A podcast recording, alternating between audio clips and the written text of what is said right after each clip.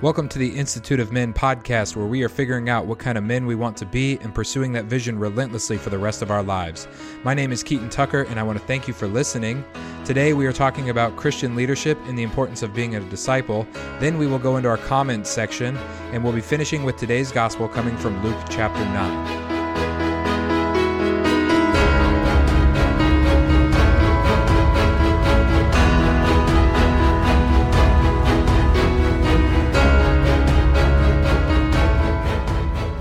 You're new to the podcast or you just haven't hit that subscribe button, go ahead and do that now. And if you would be so kind as to leave a five star review, I do ask that you consider leaving a review on Apple Podcasts or wherever you listen. Thank you for listening and supporting the Institute of Men.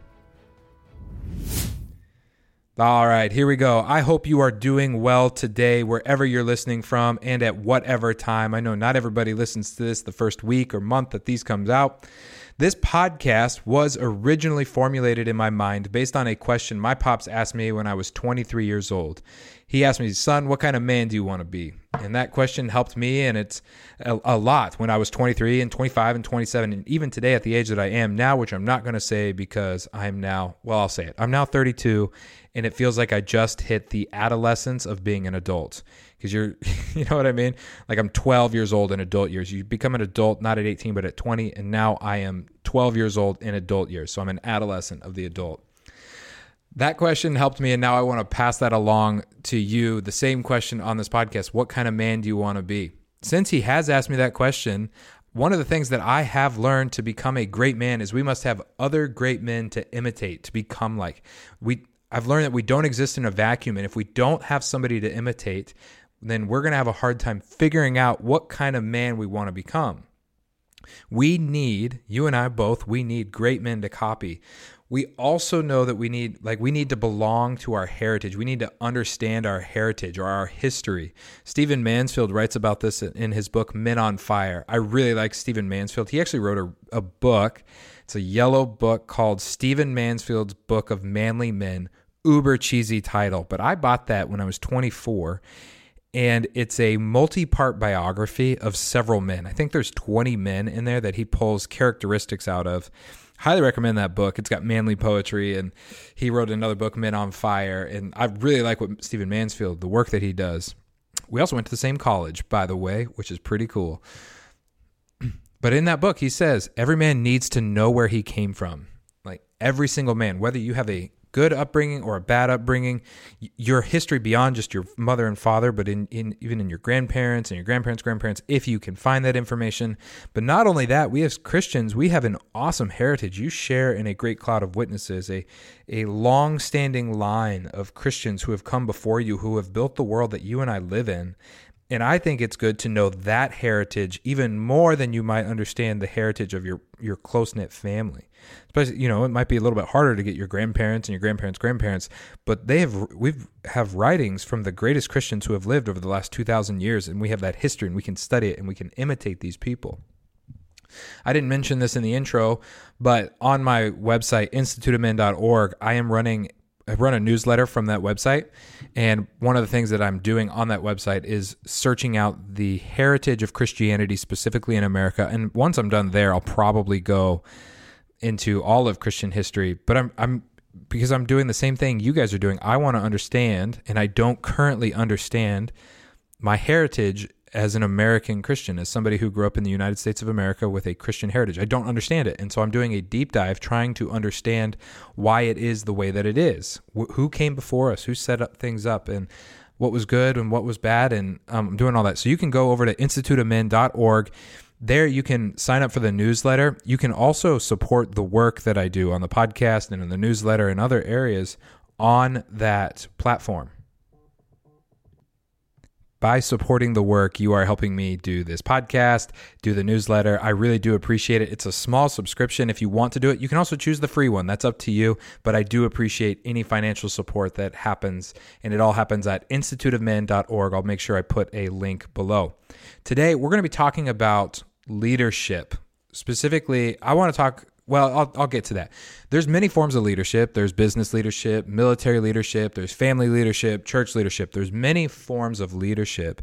And a lot of money and a lot of study has gone into what exactly leadership is. If you were to go to the business section at a Barnes and Noble, what you would mostly find are leadership books. That's primarily what is over there in that section. You'll find some on finance and accounting, but most of them are on leadership. And universities have put tons and tons of money into studying leadership because it's the characteristic that we know people need to have to influence others.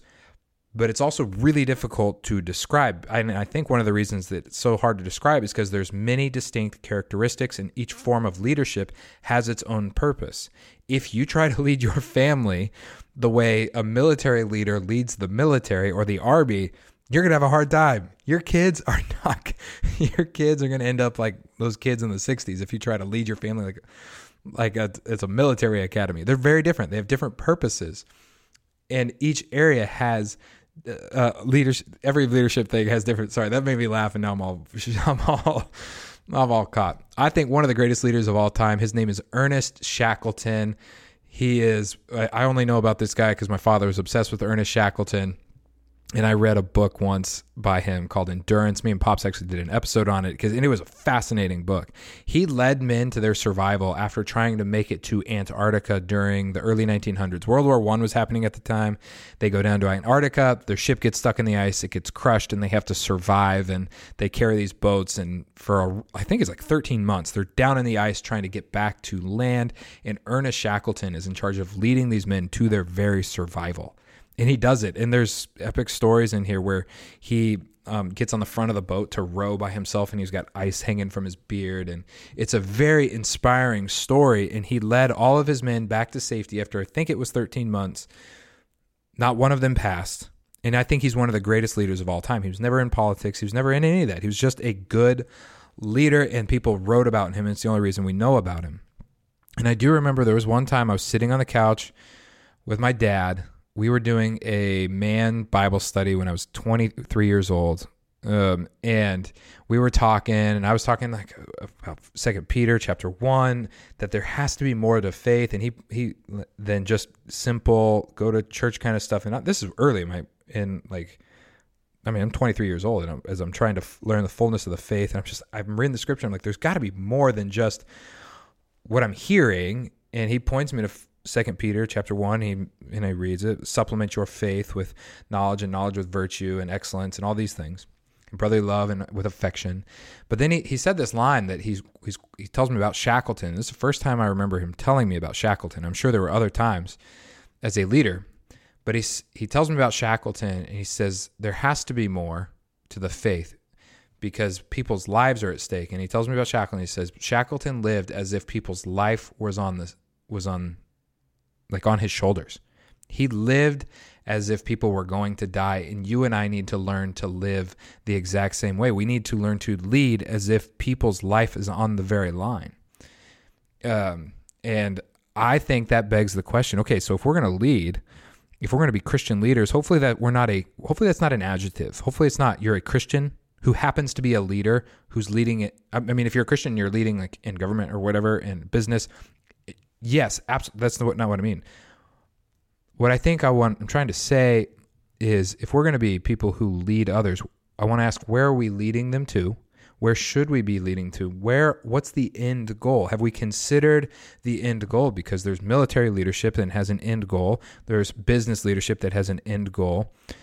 Does Christian leadership have an end goal? And I think it does. And I think it actually is not for you and I to decide. I actually believe that Jesus gave a mandate for what his people were to do and that we are supposed to follow it and not create our own thing of I, I, really believe that. I believe we're not supposed to just create our own thing, but we're supposed to our own form of leadership, but we're supposed to do exactly what Jesus said. He said, if you're going to lead, lead this way. And so I want to offer you a verse, and then we're going to come back to it. We're going to look at some other verses. In Luke 6 uh, 40, Jesus, he's given a long sermon, and he says this A disciple is not above his teacher, but everyone, when he is fully trained, will be like his teacher, which we're going to come back to that. I want to read it one more time. A disciple is not above his teacher. The teacher remains above the disciple forever. But everyone, when he is fully trained, will be like his teacher. Okay, so hold on to that verse. And then we're going to just let's talk about Jesus real quick. So before his ascension back to heaven, Jesus was granted all authority in heaven and on earth. Like all of it. He has all the authority. Whatever he says goes. At this it's like he has all there is no arguing with Jesus at this point. Whatever he says goes. And with all of that authority, he gave a mandate to his disciples that still applies to every single one of us today. Now, if you were given all authority on heaven and on earth, and every single person in history was now subject to, do, to you, what would you do? What would you do with all of that authority? What would be your first command? Would you change the government? Would you get rid of central banks? Would you remove warlords and mafias and drug trafficking and human trafficking? Would you end poverty? I have a list of things that I would do. Like, first thing, that's just gone. But that's not what Jesus mandated. Jesus mandated something completely different. He mandated go and make disciples. And you might wonder, like, okay, if Jesus had the opportunity to get rid of human trafficking based on that, on a single command, why didn't he do that? And I think it's because he knows the human heart is inclined towards evil always, and without a change in the human heart, without a change that is drastic, that leads to behavior, that leads to a whole renewal of the mind, human beings would go right back to purveying that kind of evil. That's the story of the flood. You can't just wipe it out. There has to be a change of the human heart. So post resurrection, Jesus is very, very busy. He's there. He's on the earth 40 days after his resurrection and he gets to work because he's got a short amount of time to get a lot of stuff done. He appears to all of the Marys, which I think is hilarious. There's four Marys in the Gospels. There's so many. It had to have been like the uh, what's a popular name? It had to have been like the Brads of the early 2000s. There were just tons of Brads everywhere in the early 2000s, and there's in the biblical era there must have been just a bunch of Marys. There's four in the Gospels. There's so many Marys that one is just called the other Mary. which I think is hilarious. There's Mary, Mary Magdalene, there's my mama Mary, and then there's the other Mary. Jesus appears to all the Marys, and then he goes to Peter, and then to the 500 others. Uh, he tells his disciples to proclaim the gospel in Mark uh, for repentance and forgiveness of sins. He restores Peter in John 21. He instructs them on the kingdom of God according to Acts chapter 1. He opens their mind to understand the scriptures. That's in uh, Luke 24. He spent three years making them his disciples. And then in 40 days, he put a capstone on it. He's like, You got three years. All right, now it's time to go. It was a very important and very f- revealing 40 days of time. And it was during that time he goes up to the mountain to ascend back to heaven and he sums up the three years and the 40 days in one command. It's a summary, it encompasses all that he had taught in the three years and in the 40 days. You have to remember. You can't boil it down to this is all we have to do nothing else matters. No, no, no. That is the summary of the three years and the 40 days post resurrection. Go, and this was his command go and make disciples. Authority, all authority on heaven and on earth has been given to me. Therefore, go and make disciples of all nations, baptizing them in the name of the Father and of the Son and of the Holy Spirit, teaching them to do all that I have commanded you. This is the final mandate. It's the great, it's known as the Great Commission because it it summarizes everything that Jesus wanted to do from the time he was alive to his death to his resurrection and post resurrection at the inauguration of the kingdom of God. All of that is summarized in go and make disciples. We are commanded today to become disciples and to make disciples. Now go back to that first that I'm going to pull that verse back just real quick from Luke 6:40. A disciple is not above his teacher, but when he is fully trained, he will be like his teacher. So remember, he will be like his teacher. And I want to ask an important question. Do you hear that train? I don't know if you could hear that train. I'm going to leave it in. There's a train right next to me where I record these things. I want to ask a question to make sure that we're all on the exact same page. What is a disciple? It's a word that we all use frequently we kind of know well maybe not all of us maybe most of us don't even use the word disciple anymore. Maybe we just think disciple is synonymous with christian or synonymous with convert. Um, and i don't think it's necessarily synonymous. I think that you could i think you could be a christian and, and never become a disciple of jesus Um, or you can never, maybe not even become a close knit disciple of Jesus, um, but you're still a Christian. You still have all the fullness of the belief. You still believe that He's Lord, but you never learn from Him. I think that's very possible. I think we'd be missing out. But the word disciple is not, I don't, I think is different than Christian, Christian because Christian means little, well, maybe now that I'm thinking about it. No, you need to be a disciple. You, you're either a disciple or you're not. There are plenty of Christians in the world today who are Christians, they believe, but they have yet to become disciples. The, and that's what, you know, we're, all, we're on a journey. We're on a journey, and this is a great time to become a disciple. The most literal translation of the Greek word disciple is apprentice or the next most literal word is student. So being a disciple is being an apprentice or it's being a student of a teacher. It's learning the way of the teacher and becoming like the teacher. A disciple is, remember that verse, a disciple is not above his teacher, but when he is fully trained, he will be like his teacher. Being a disciple is learning to become like the teacher. It's believing what the teacher believes and doing what the teacher does. To use modern vernacular, it's participating in a training program. Jesus in Luke 6:40 when he says when you are fully trained, he's telling people that I'm putting you on a training program to become like me. Like me. That's what he wants. He wants people. A disciple is somebody who is trying to imitate Christ. They're trying to be like Christ. They're trying to believe what Jesus believed, do what Jesus did, live their way in such a way that their life resembles Jesus.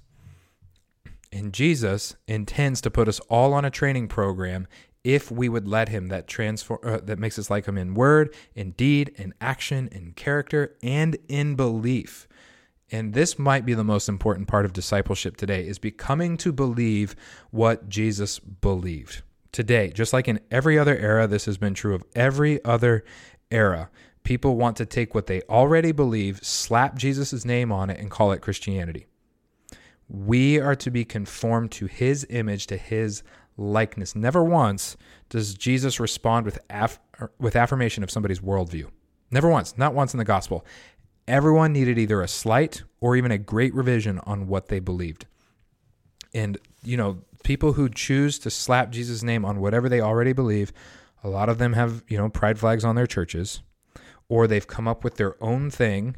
They've created Christianity in their own image, and they have not thought, hey, you know, maybe Jesus had in mind what he wanted when he sent out the apostles. Maybe he maybe he knew exactly what to tell them to do and said just do it. Maybe he did that, and then I think that's a pretty good case.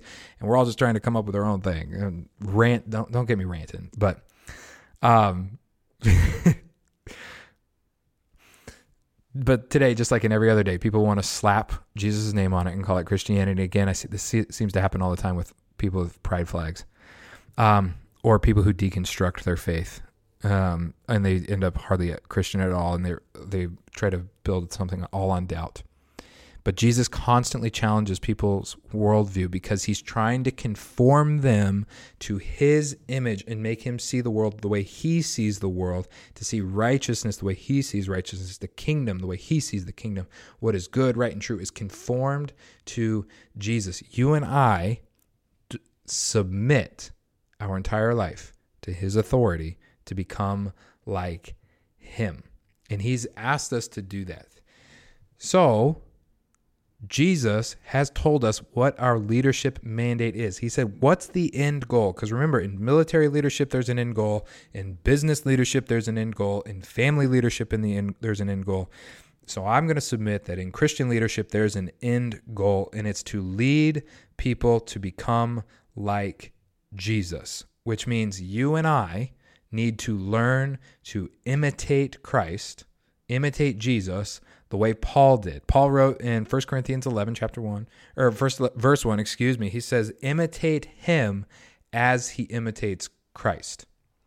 So there are people in the world today and throughout history who have done such a great job of imitating Jesus and becoming like him in holiness and in righteousness, not to perfection, no, of course not. But they've done such a great job, they've, they are considered worthy of copying their way of life a lot of them are in are they're in the gospels there's heroes of the faith that you can read about like that you can be like their way of life is worth imitating I want to read you this quote from Imitation of Christ. This is Thomas à Kempis wrote this book a really long time ago. Actually, let me see if the if they have the date. Thomas à Kempis lived between 1379 and 1471. So he was really old. He was in the Netherlands. And he wrote a book called The Imitation of Christ. And this book I asked a a mentor of mine, his name is Scott. I asked him once. He's a very holy man, very righteous man, very godly man. I really admire him. And I, I asked him one time, What's the best Christian book you've ever read? And without even thinking twice about it, he goes, Imitation of Christ, Thomas à Kempis. I was like, All right.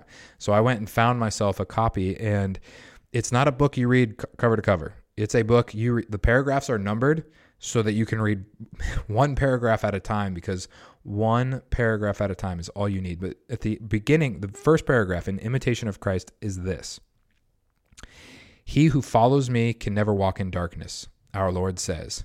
Here are the words of Christ, words of warning. If we want to see our way truly, never a trace of blindness left in our hearts, it is His life, His character that we must take as our model. Clearly, then, we must make it our chief business to train our thoughts upon the life of Jesus Christ. That is a fancy way of saying become like Jesus. Believe what Jesus believed, do what Jesus did, as if he was you. Now, there's like some things that you're like, no, I'm not, I can't do that. Like Jesus did not live in a home. He traveled from place to place. He, he had a very specific mission. We're talking about his teachings on the Sermon on the Mount in Luke chapter 6, the way he instructed those who would follow him to live. You can look at other parts of his life and copy those. There were times when Jesus would spend nights of prayer. There's times when he would disappear to a lonely place. There's times where he would just be by himself to pray. There was times when he was eating around a table with anybody and everybody, and there was a time when he was eating a table around with just his friends, and there was a time where he was eating around a table with the rich and the powerful, because Jesus would eat with anybody who would come to him. He never conformed to them, but he would eat with anybody who wanted to come to him. Let me read this one, one more quote from this book Christ's teaching, how it overshadows all the saints have to teach us. Okay, when, when Thomas à Kempis writes of the saints, he's talking about the people whose life is worthy of emulating, of imitating. They are people who were great, great followers of Jesus, that you can imitate their way of life and be like, that is what a disciple of Jesus is. Because if we're going to be Christian leaders, hopefully we are leading people to become like Christ, which means we're leading people to become disciples of Jesus. Basically, we want to be people who can be imitated. We want to be people who can be imitated.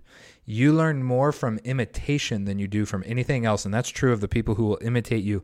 They learn from you learn from imitation more than you'll learn from books, more than you'll learn from instruction. You learn by copying other people. That's why you're so similar to your parents, by the way. You just imitated them. Most of your life you spent imitating them. Imitation is how children grow into adults and to learn all that adults do. It's how kids learn to talk. Imitation is what apprentices do in the trade. Imitation is what Jesus' disciples did as they followed Jesus. It's the most effective form of leadership that multiplies. The most effective form is to imitate somebody who has been great, I, mainly Jesus. So, Christian leaders are to become people who can be imitated in the way of Jesus. Now, how are we going to do that? How do we make sure that we are becoming imitate worthy of imitation in the way of Jesus? Well, there's some great verses that I want to just point out to you. I don't want to spend too much time on these, but uh, the first one you definitely want to pray. Jesus prayed all the time. Paul wrote in 1 Timothy chapter 2 that you we should first of all then pray. First of all, before anything else, pray. Um, you can say sh- short prayers are good prayers, long prayers are good prayers. I have some tips about prayer on my YouTube channel. Pray, pray, pray, pray, pray. The other one is you want to train yourself for godliness. That means putting your body into a disciplinary structure so that you can become like Jesus. Most of your your sin has never been a part of your body, never been separate from your body. You have always used your body to sin. You will you will always use your body to do things that are righteous and good and true. You will also do your use your body to do things that are not so good. You know what I mean? Okay? So, one of the ways you train yourself for godliness is training through your body, that's using spiritual disciplines, that's using fasting, silence and solitude, refusing to speak for a time so that you can learn to control your tongue.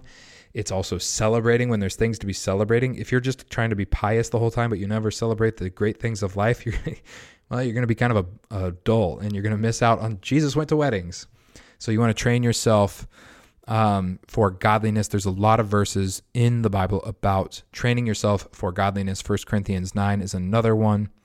And then you also, once you have done all that, once you've be decided, I'm going to become a disciple of Jesus, then you for sure want to then set a public example for others. This is what Paul writes to Timothy. Timothy is the leader at the church of Ephesus, and he's Paul is giving him instructions on what to do. And it, here's what he says in 1 Timothy chapter 4 verses 12 through 15. He says, "But set your set the believers an example in speech and in conduct, in love in faith and purity." So set an example in all of those areas. Devote yourself to the public reading of scripture, to exhortation, and to teaching. Do not neglect the gift you have, which was given to you by prophecy when the council of elders laid their hands on you. Practice these things immerse yourself in them so that all may see your progress. There is a time to let people see your progress in the Christian life. Now, that's different than practicing your righteousness in order to be seen by others so they can celebrate you. Like, oh, look how holy he is. And, so, you know, that, you know, you don't want to receive your reward. That's a place of pride.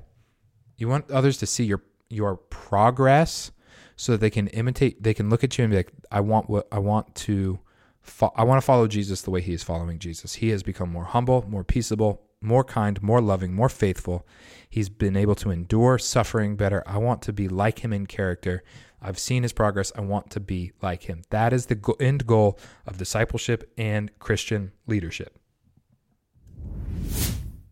Today's comment comes courtesy of a wonderful gentleman. I'm assuming it's a wonderful gentleman based on his YouTube profile. I posted a clip that that encouraged men to become a defender of what is good, right, and true. The comment is so that's the clip. Become a you're a man, become a defender of what's good, right, and true. The comment is just a question. Women can't defend what is good, right, and true. Just a question. Someone who is a woman responded to that comment and said, "When did he say that?" Which is a fair response. When did I say Women can't be defenders of what is good, right, and true. I did not say that. I'm encouraging men because my audience is 95% men under 35. When did he say that? and then the guy, think about this. Think about it. The guy responds to the woman, You're not too bright. what? Why can't women be defenders of good, right, and true? A woman comes and defends what I have said, and he says, You're not smart. You're an idiot. Like, what, you hypocrite? What kind of world do we live in where people just say stuff like that? You're like, Oh, I'm going to stand up for women, but if a woman disagrees with me, you know what? I'm actually going to insult her. Like, what? Wow. That kind of comment, by the way, is called baiting they're they say something that they they're trying to get you to refute it because if you try to refute it by using their language, you're admitting to you're like admitting guilt almost. It's it's a really conniving little thing that people do. So he says women can't support what is good, right, and true. I say yes, they can. He'll be like, well, then why didn't you say that? Why are you misogynistic? And be like, what the heck? Then I'm now I'm on the lifeline. And then what what else am I supposed to say? The best thing to do is say nothing. People who use baiting questions, which they do all the time. You, I mean, you you're on social media, you're on the internet, so you know that people do this all the time. They ask leading questions, they ask baiting questions, trying to trap you in your words. And the best thing that you can do when someone tries to trap you in your words is either ignore it, call it out by saying something like, "You sound like you have an answer that you that I'm not going to give to you." I've said that to people. People have put me in a situation where they've tried to bait me into an answer, and I've said, I'm not going to give you the answer that you want me to. Or you can say something like, I will not be manipulated by that question. Call it literally, just call it out. If they're going to try to manipulate you with a baiting question, call it out. Or you can just ignore it. One other thing that I like to do, and this is if I'm feeling a little, uh, little spicy, you can just laugh and say, nice try ask you a baiting question. Nice, nice try. Not going to give you that one. Or you can say, uh, where did I have it written down? you can sometimes you can I've said this before. I do not accept your presupposition. Just throw in a big word and people who try to bait you, usually it gets them confused and they have no idea how to respond. it's quite funny to me. But don't fall for baiting questions. Just ignore them. That way you can just move on with your life and you don't end up in a YouTube comment fight. Today's gospel comes from Luke chapter 9, 23 and 24. We are going to look at a few other verses around this same story, same theme from the other gospels. And we're going to look at a quote from Dietrich Bonhoeffer. And then I've got a quote from you from the Imitation of Christ as well.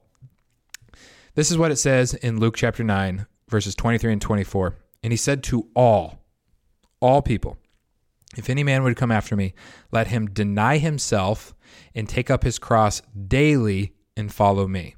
For whoever would save his life will lose it, and whoever loses his life for my sake will save it. So, taking up your cross is a daily thing. It's you die to yourself daily.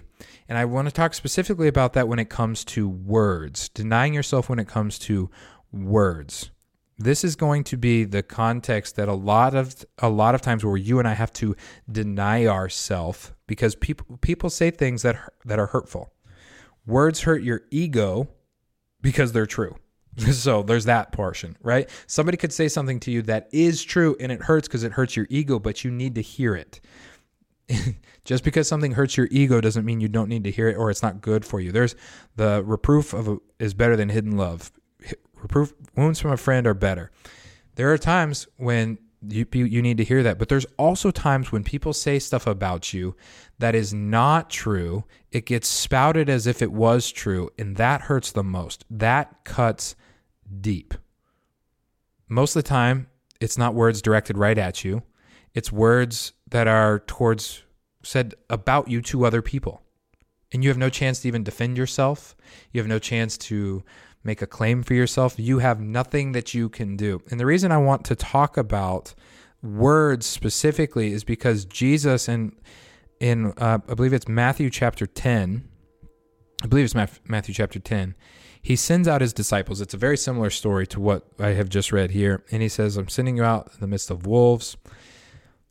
But he says, if they've called the master of the house Beelzebul, what more will they say to those of his own household? So they're calling Jesus the devil. They're calling him Beelzebul. What are they going to say about you? And then he says, Have no fear of them. People are going to say stuff about you, especially the more and more that you want to follow Jesus. The more you decide to follow Jesus, there goes that train again. It's the T going down into downtown Boston. It's loud. The more you choose to follow Jesus, the more you're going to have to forfeit your reputation because most of what you and I call life, oh, I feel I'm, this is life giving. Most of what that means is you are seen as great and noble in the eyes of others, and it gives you life, and they affirm you, and they celebrate you, and they compliment you, and that's good. Don't get me wrong, that's good. It's good to be celebrated. It's good to be loved. It's good to be considered noble. It's good to be considered worthy. It's those are all good. But if that was taken away, what life would you have? would you still have a life? Like what if what if following Jesus cost you something? What if it cost you everything? And Jesus says you need to count the cost of discipleship. Um, in Luke chapter 14, Jesus warns, like, you need to count the cost because following me will eventually cost you some relationships. And he lists the most important relationships in your life wife, mother, father, brother, sister, the most important relationships. And a lot of us choose like we're we're only going to follow Jesus so far because we don't want to lose most of our relationships. And a lot of in this just see this happens to people. The more they want to follow Jesus, the more they really want to stand on what they what his, he has said is true. The more it's going to cost you because most people don't actually want to follow Jesus to the fullness.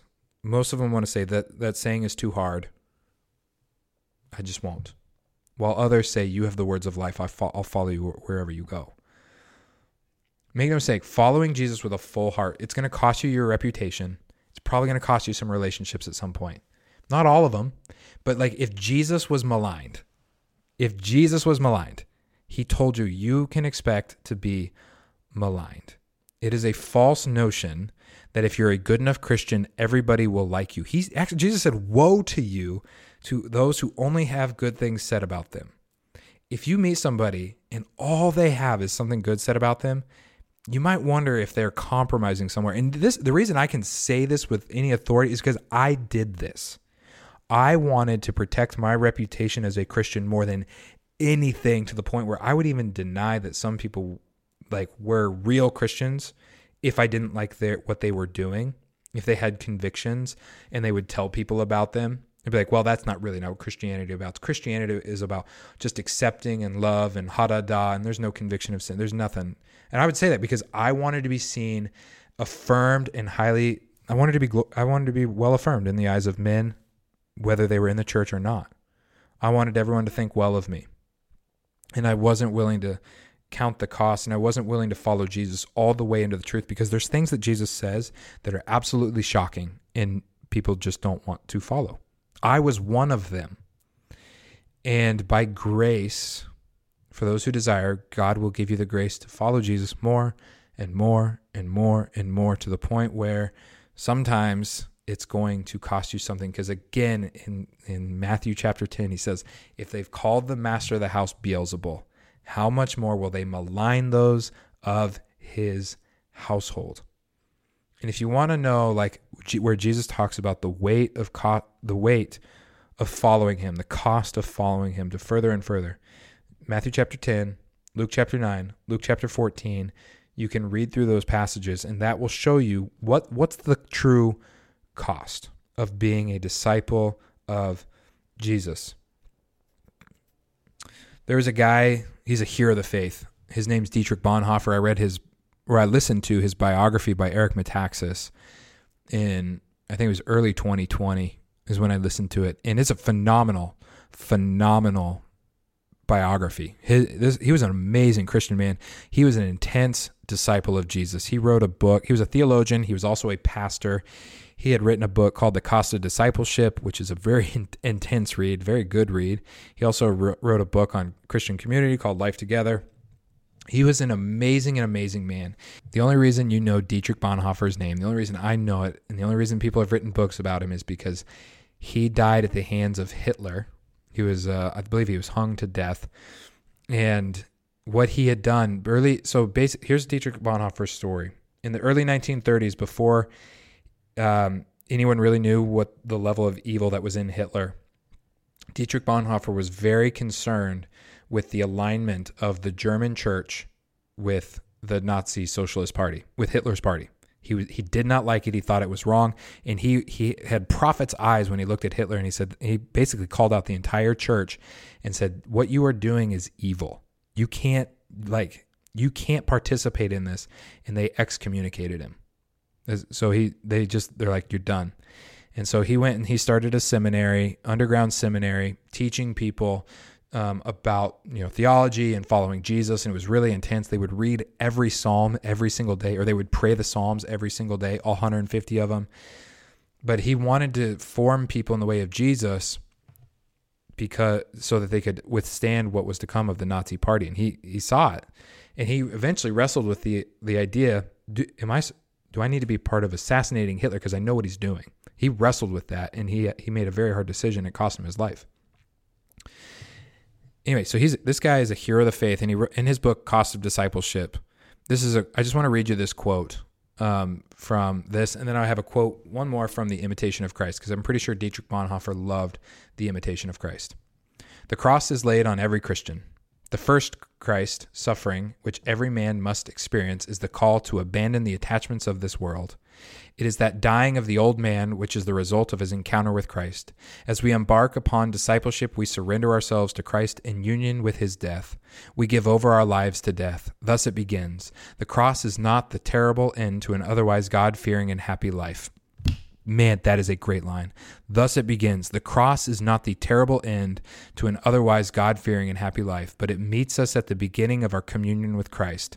When Christ calls a man, he bids him come and die. He bids him come and die.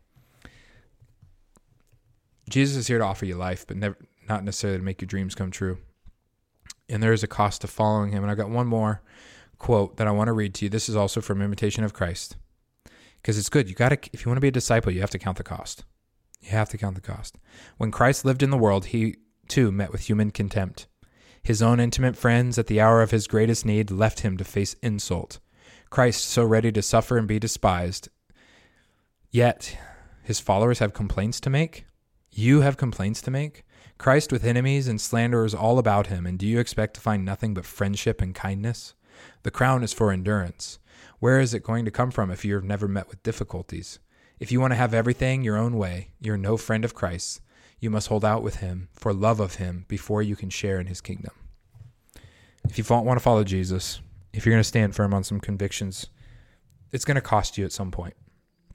It's going to cost you, and it's okay because you're a disciple of Jesus and everything will be every he works all things together for good for those who follow him. And you could re- and you could reconcile later. And you, your standing firm on a conviction might just be the witness other people need to take their relationship with Jesus more seriously.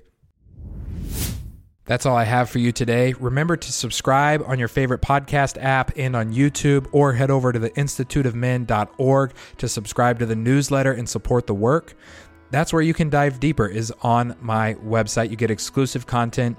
If you didn't like this content just pretend you didn't listen. That helps us out too. Until next time i am keaton tucker and this is the institute of men podcast